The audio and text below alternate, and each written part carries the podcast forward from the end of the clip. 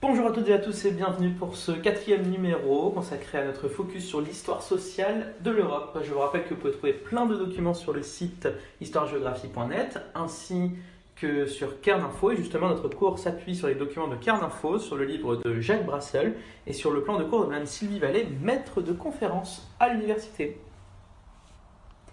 Alors, reprenons aujourd'hui notre thème par euh, une nouvelle section sur une société d'ordre et commençons tout d'abord par une démocratie traditionnelle jusqu'aux années 1750. Donc à l'époque, il y a une nuptialité, c'est-à-dire le fait de se marier, assez importante. Il y a une natalité de fait assez importante, mais aussi une mortalité importante. On se marie principalement pour des raisons économiques. À l'époque, on se remarie quand le conjoint meurt, car il faut de la main-d'œuvre pour gérer la ferme. De plus, dans l'ancienne France, le divorce n'existe pas. En plus, dans l'ancienne France toujours, le célibat est rare, très rare. En général, on se marie tard. On va faire, une sorte, on va faire en sorte pardon, de ne pas se marier trop tôt pour limiter le nombre de, de naissances. La natalité est forte, mais le problème c'est que la mortalité, comme on l'a dit, l'est encore plus, puisque la façon d'accoucher était médiocre. De plus, l'hygiène n'était pas au rendez-vous, et la mortalité infantile est forte, 1 sur 4 dans la première année, 1 sur 2 dans les 5 premières années de vie de l'enfant, car il y a un manque de développement de la médecine. La deuxième idée est que la démographie devient plus moderne à partir des années 1750, et l'on constate que la mort recule chez les plus petits. On constate aussi que l'espérance de vie augmente la démographie devient plus moderne. Aussi, car on constate que le célibat se développe.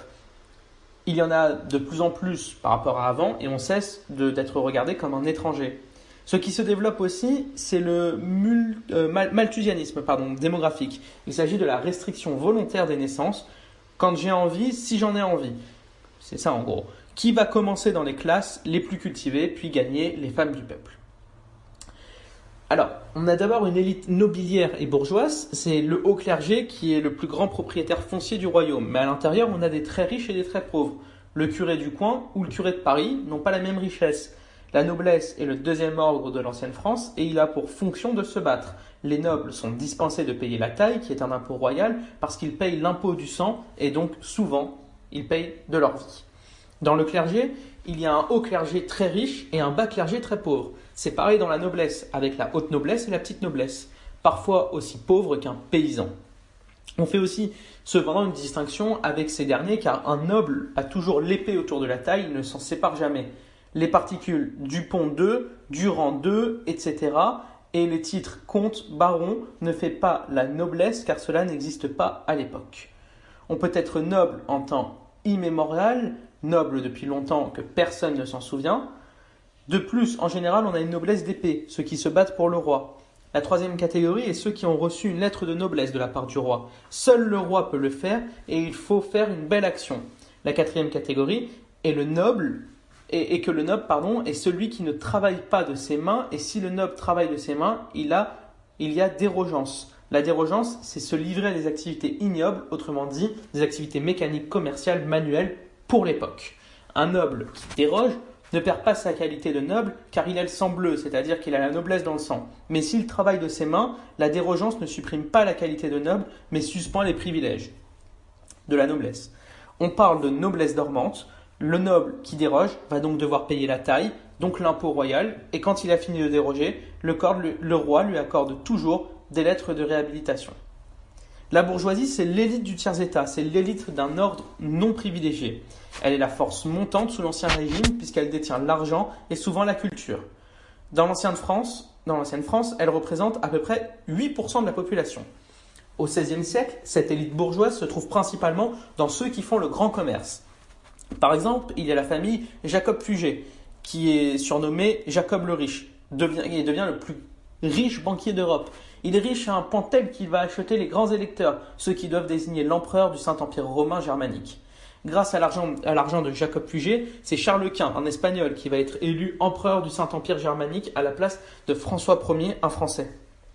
Au XVIIe siècle, la bourgeoisie poursuit son ascension aristocratique et conserve un idéal aristocratique, mais il est, lui, mais il lui est de plus en plus difficile d'accéder à la noblesse. Au XVIIIe siècle, c'est pire encore. Les bourgeois apparaissent donc comme des frustrés, et cette classe frustrée ne va pas tarder à se transformer en classe révolutionnaire, puisque c'est la bourgeoisie qui fait la Révolution française. Pour accéder à la noblesse, les bourgeois ont la possibilité d'acheter des offices, autrement dit des charges publiques, et l'achat d'offices est anoblissant. De plus, depuis l'année 1604, les offices sont héréditaires, moyennant le paiement d'une taxe que l'on doit à un certain Charles Hollet, a pour nom la Paulette, cette taxe. On parle donc de patrimonialité des offices, c'est-à-dire que les offices font partie du patrimoine et on ne peut donc les léguer à nos fils, pas à nos filles. Cette bourgeoisie anoblie par le Fils porte le nom de noblesse de robe. Voyons maintenant le peuple des villes et des campagnes, dans une petite partie assez courte. Il y a des gens aisés, les laboureurs, les vignobles. Le peuple est un peuple pauvre de façon générale, et d'autant plus qu'à l'époque, il y a une armée de pauvres. Quasiment plus personne aujourd'hui n'a de domestiques, mais avant, il y a beaucoup de domestiques, mais ils sont dans une situation enviable, car très souvent, ils portent la livrée, c'est-à-dire l'habit du maître, ont un toit sur la tête et à manger dans leur assiette, mais surtout ils sont payés. Les gens riches qui veulent se montrer ont une armée domestique. Les compagnons sont au XVIIe et XVIIIe siècle dans une situation très délicate car ils perdent quasiment toute chance d'accéder à la maîtrise. Dans l'ancienne France, il y a un nombre très important de prostituées. Voyons maintenant le XIXe siècle comme un siècle libéral et bourgeois.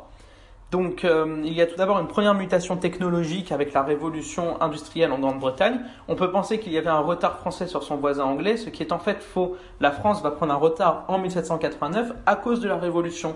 Historiquement parlant, la révolution industrielle commence en France. C'est à partir des années 1790 qu'il y a une avance économique anglaise qui va devenir écrasante et c'est ainsi que le Royaume-Uni va devenir la première puissance économique mondiale au XIXe siècle et plus spécialement entre les années 1850 et 1875. Il y a différents facteurs qui ont préparé cela, comme la révolution agricole.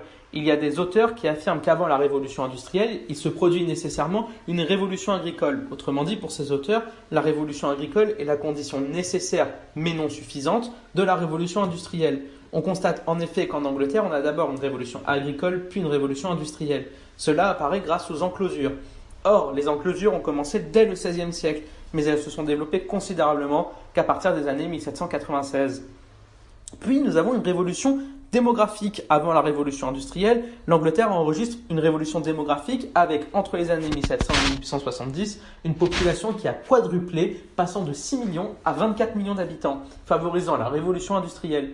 Au XVIIIe siècle, la capitale anglaise fait figure de monstre, Londres regroupe 11% de la population, tout cela prépare donc à cette fameuse révolution industrielle.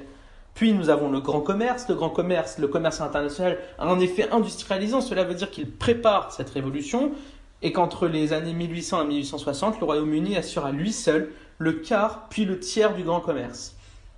Pour financer la révolution industrielle, il faut de l'argent. Sur ce point, l'Angleterre est en avance car il s'est doté d'une banque, la Banque d'Angleterre. Par ailleurs, ils vont se doter d'un réseau de banques régionales et dès l'année 1750, cette révolution est très importante, ce qui nous fait ici une révolution financière et bancaire. Enfin, nous avons aussi la révolution des transports. Elle est importante car il va falloir transporter les biens et les personnes. À l'époque, on se déplace essentiellement par les voies d'eau et le réseau routier est quasiment inexistant ou en très mauvais état. C'est vrai tout particulièrement pour l'Angleterre qui est cette fois-ci en retard en possédant le réseau routier le plus médiocre de toute l'Europe. Néanmoins, l'Angleterre va développer le chemin de fer. Très peu de routes, mais le train, c'est la révolution du chemin de fer. La révolution politique, ils l'ont faite en deux temps et dès le XVIIe siècle. La révolution industrielle donc se euh, manifeste par des innovations techniques qui se succèdent, se complètent et s'enrichissent. Les Anglais ont mis au point un système de brevets dès l'année 1624. Dès que nous parlons de révolution industrielle, il y a des symboles. L'un des symboles de cette révolution, vous le connaissez tous, c'est la machine à vapeur. Elle peut s'installer sur d'autres machines et permettre l'accroissement fort de la productivité. Cette machine se met peu à peu en place et est mise au point de façon progressive. On peut ainsi parler de Denis Papin. En 1705, euh, et Newcomen perfectionnent l'invention de Denis Papin en inventant la machine qu'ils nommeront la pompe à feu. Cette pompe à feu permet d'évacuer massivement l'eau des mines. Mais celui que l'on présente comme le grand inventeur de la machine à vapeur, c'est James Watt, né en 1739, mort en 1819. Cette machine peut être adaptée à toutes sortes de mécaniques et permet d'accroître la productivité. C'est la machine à vapeur qui favorise le passage au factory system dont on a parlé hier. C'est la grande usine où s'entassent de nouveaux travailleurs. Les ouvriers d'usine, les prolétaires, ce sont les nouveaux travailleurs. Les premières machines à vapeur sont énormes. On construit une usine autour de cela, autour de la machine en elle-même. C'est le petit paysan pauvre que l'on emmène à l'usine par le chemin de fer. Les usines anglaises de textile font du lainage, fabriquent du lin, des cotonnades. La révolution industrielle anglaise commence dans le textile, puis elle est relayée par la métallurgie. L'ouille, la sidérurgie, qui remplace le charbon de bois. La métallurgie, ce sont les métaux non ferreux. Ce sont les Anglais qui vont révolutionner avec Darby, qui a l'idée d'utiliser l'ouille plutôt que le bois, donc la houille plutôt que le bois. Euh, c'est un certain Henry Cort qui met au point un procédé pour fabriquer de l'acier. Darby, lui, va créer des sites outre-Manche immenses qui réunissent des industries sidérurgiques et métallurgiques. Avant d'être un rasoir, Wilkinson est un industriel anglais qui a lancé la métallurgie et la sidérurgie. Le chemin de fer va de pair avec le développement des industries sidérurgiques et métallurgiques et la révolution du rail. Cela se fait outre-Manche dans les années 1850-1870. La première locomotive qui fonctionne comme une machine à vapeur, on la doit à un Anglais, un certain euh. Et cette première locomotive était nommée la machine de Cornouailles. Cette première locomotive que l'on connaît pour tirer les wagons est au départ utilisée dans les mines, puis le sera à la surface pour transporter les biens et les personnes. Faisons une petite comparaison de cette révolution industrielle anglaise avec la révolution industrielle française. En France, la révolution commence lentement. Il n'y a pas de décollage brutal. On parle donc de modernisation plutôt que de révolution industrielle. Quels sont les facteurs qui l'ont préparé? Bah, La même chose, les facteurs agricoles à l'origine des progrès de l'agriculture. Il y a en France la secte des physocrates. En France, va aussi se manifester le phénomène des enclosures avec les édits de clôture dont on a aussi parlé. Les enclosures permettent le progrès de l'agriculture, mais aussi l'appauvrissement des plus faibles.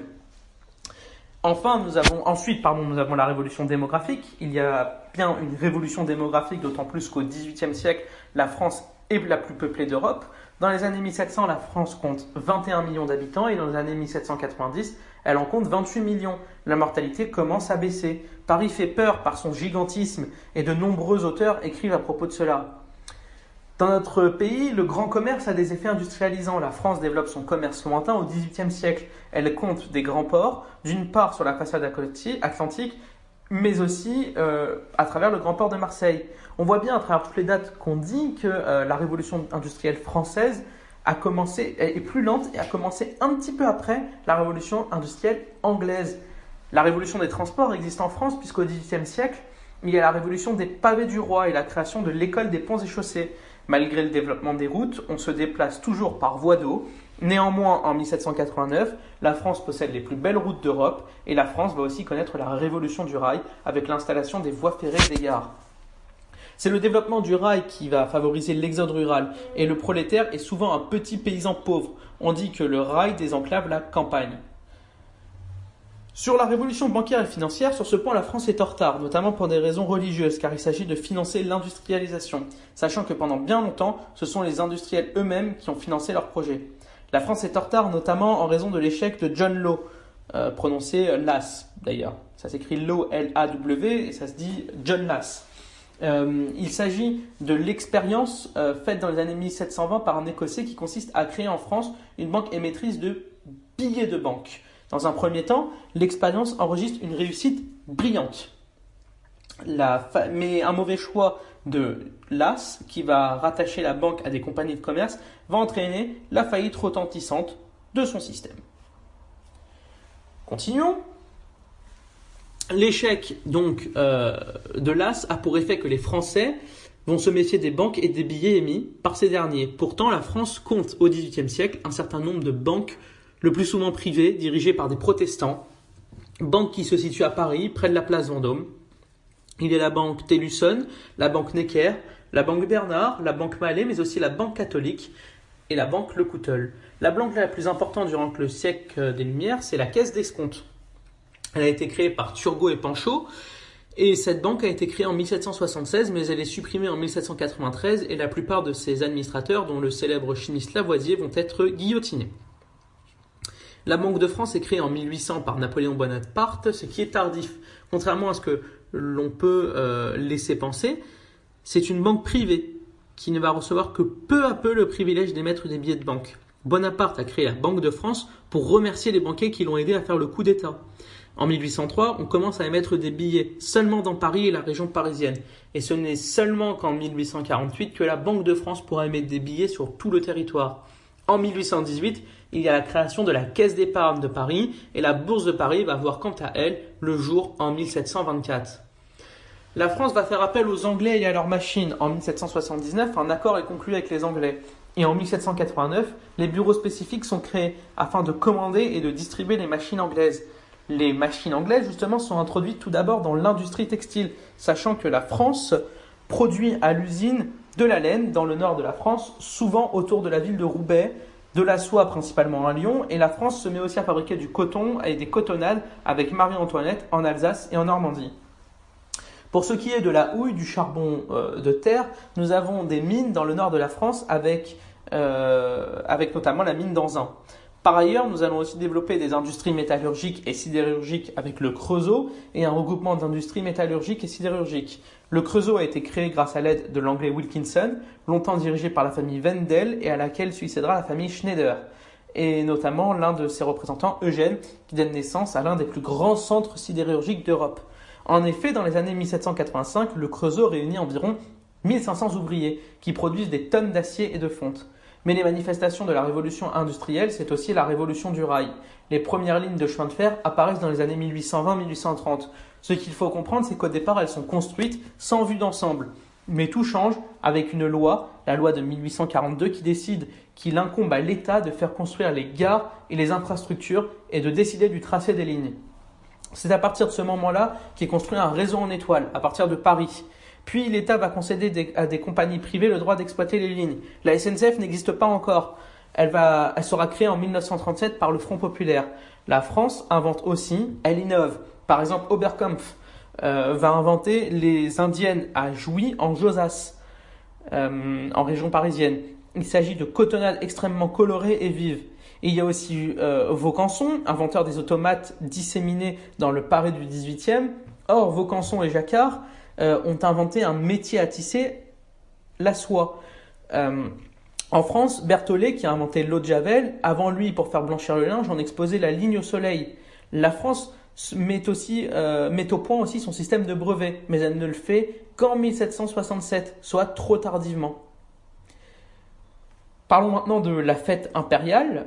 il s'agit de l'extraordinaire essor économique qui a lieu sous le Second Empire, Autrement dit, lorsque Louis-Napoléon Bonaparte, Napoléon III, est au pouvoir. Cette fête est relative aux années 1852 jusqu'aux années 1870, avec une défaite militaire à Sedan qui va balayer le Second Empire et Napoléon III. Alors, à propos de la fête impériale, c'est un homme qui s'intéresse vivement aux questions économiques et sociales, et il a écrit, en parlant de Napoléon Bonaparte hein, bien sûr, et il a écrit L'extinction du paupérisme, et euh, c'est très lié au Saint-Simonien. C'est un adepte de la pensée de Saint-Simon, qui pense que l'industrialisation, si elle est bien faite, peut apporter le progrès matériel et social. D'un point de vue économique et social, Napoléon III a beaucoup de chance car la conjoncture est favorable. On peut retenir trois exemples. C'est sous le Second Empire que sont créées les grandes banques françaises, entre les années 1850 et 1870, comme en 1852 avec le Crédit foncier de France, en 1852 toujours par les frères Perrer, il y a la création du crédit immobilier, en 1859, l'ouverture du crédit industriel et commercial et le crédit lyonnais en 1863, la Société Générale en 1854 et c'est aussi l'apparition du chèque en France en juin 65, 1865. C'est à cette époque qu'apparaissent les grands magasins à Paris avec le premier en 1852 par Aristide Boussicot, appelé le Bon Marché. D'autres vont suivre, en 1855 le BHV, en 1865 les grands magasins du printemps et en 1869 la Samaritaine. On doit au baron Haussmann les immeubles haussmanniens qui a profondément transformé le Paris au XVIIIe siècle, la ville de Paris au XVIIIe siècle, XIXe siècle, pardon.